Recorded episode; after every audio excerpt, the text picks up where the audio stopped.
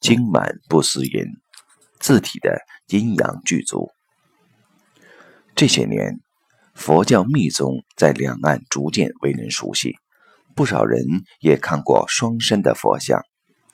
为防惊世骇俗，在重要部位，他通常都以红布遮了起来。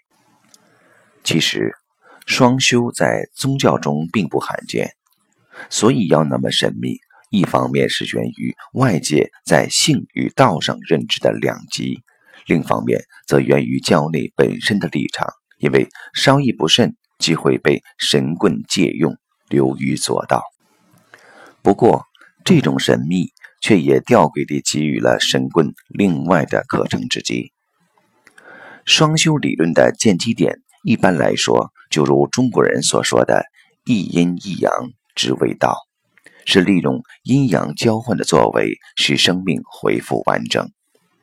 原来，我们之所以寻求另一半，正因缺了这一半。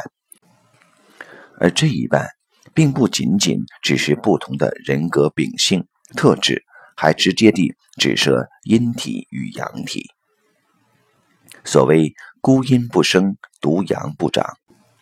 男人虽现阳体，却必内含阴质，只是阳多阴少，反之亦然。就因这阴阳的偏移，才现男女之相，生命所缺的部分，也由此对当事人形成先天的吸引。而一般男女的结合，在阴阳间却还只是有限的连接。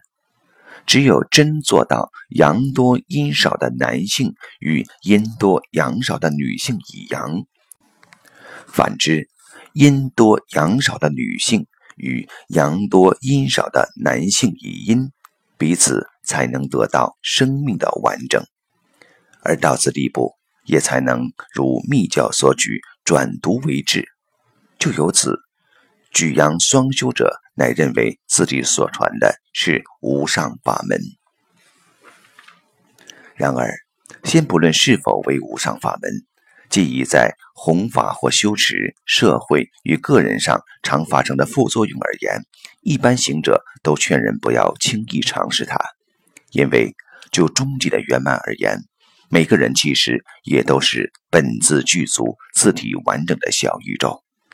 许多生命的潜能，我们所以未能开发，乃因为我内在的一些有机关系给弄乱了。只要调整了这些关系，阴阳就能在自体内相继，你也就能转凡为圣。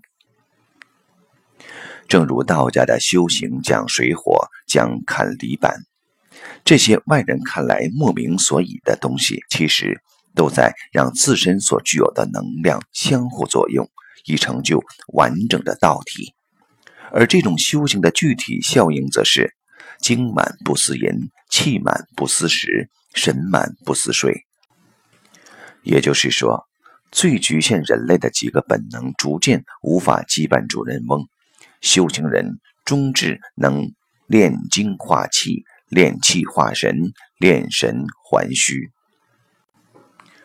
正因如此，有过修行经验的人。就会发觉，一般人怎么吃的这么多，睡得这么死，讲的这么满？原因无他，正乃生命缺得多，就要得多。性也一样。在一般人看来，正常人应该性欲十足，但修行人看此却恰恰相反。性欲十足，正表示你自体还欠缺太多。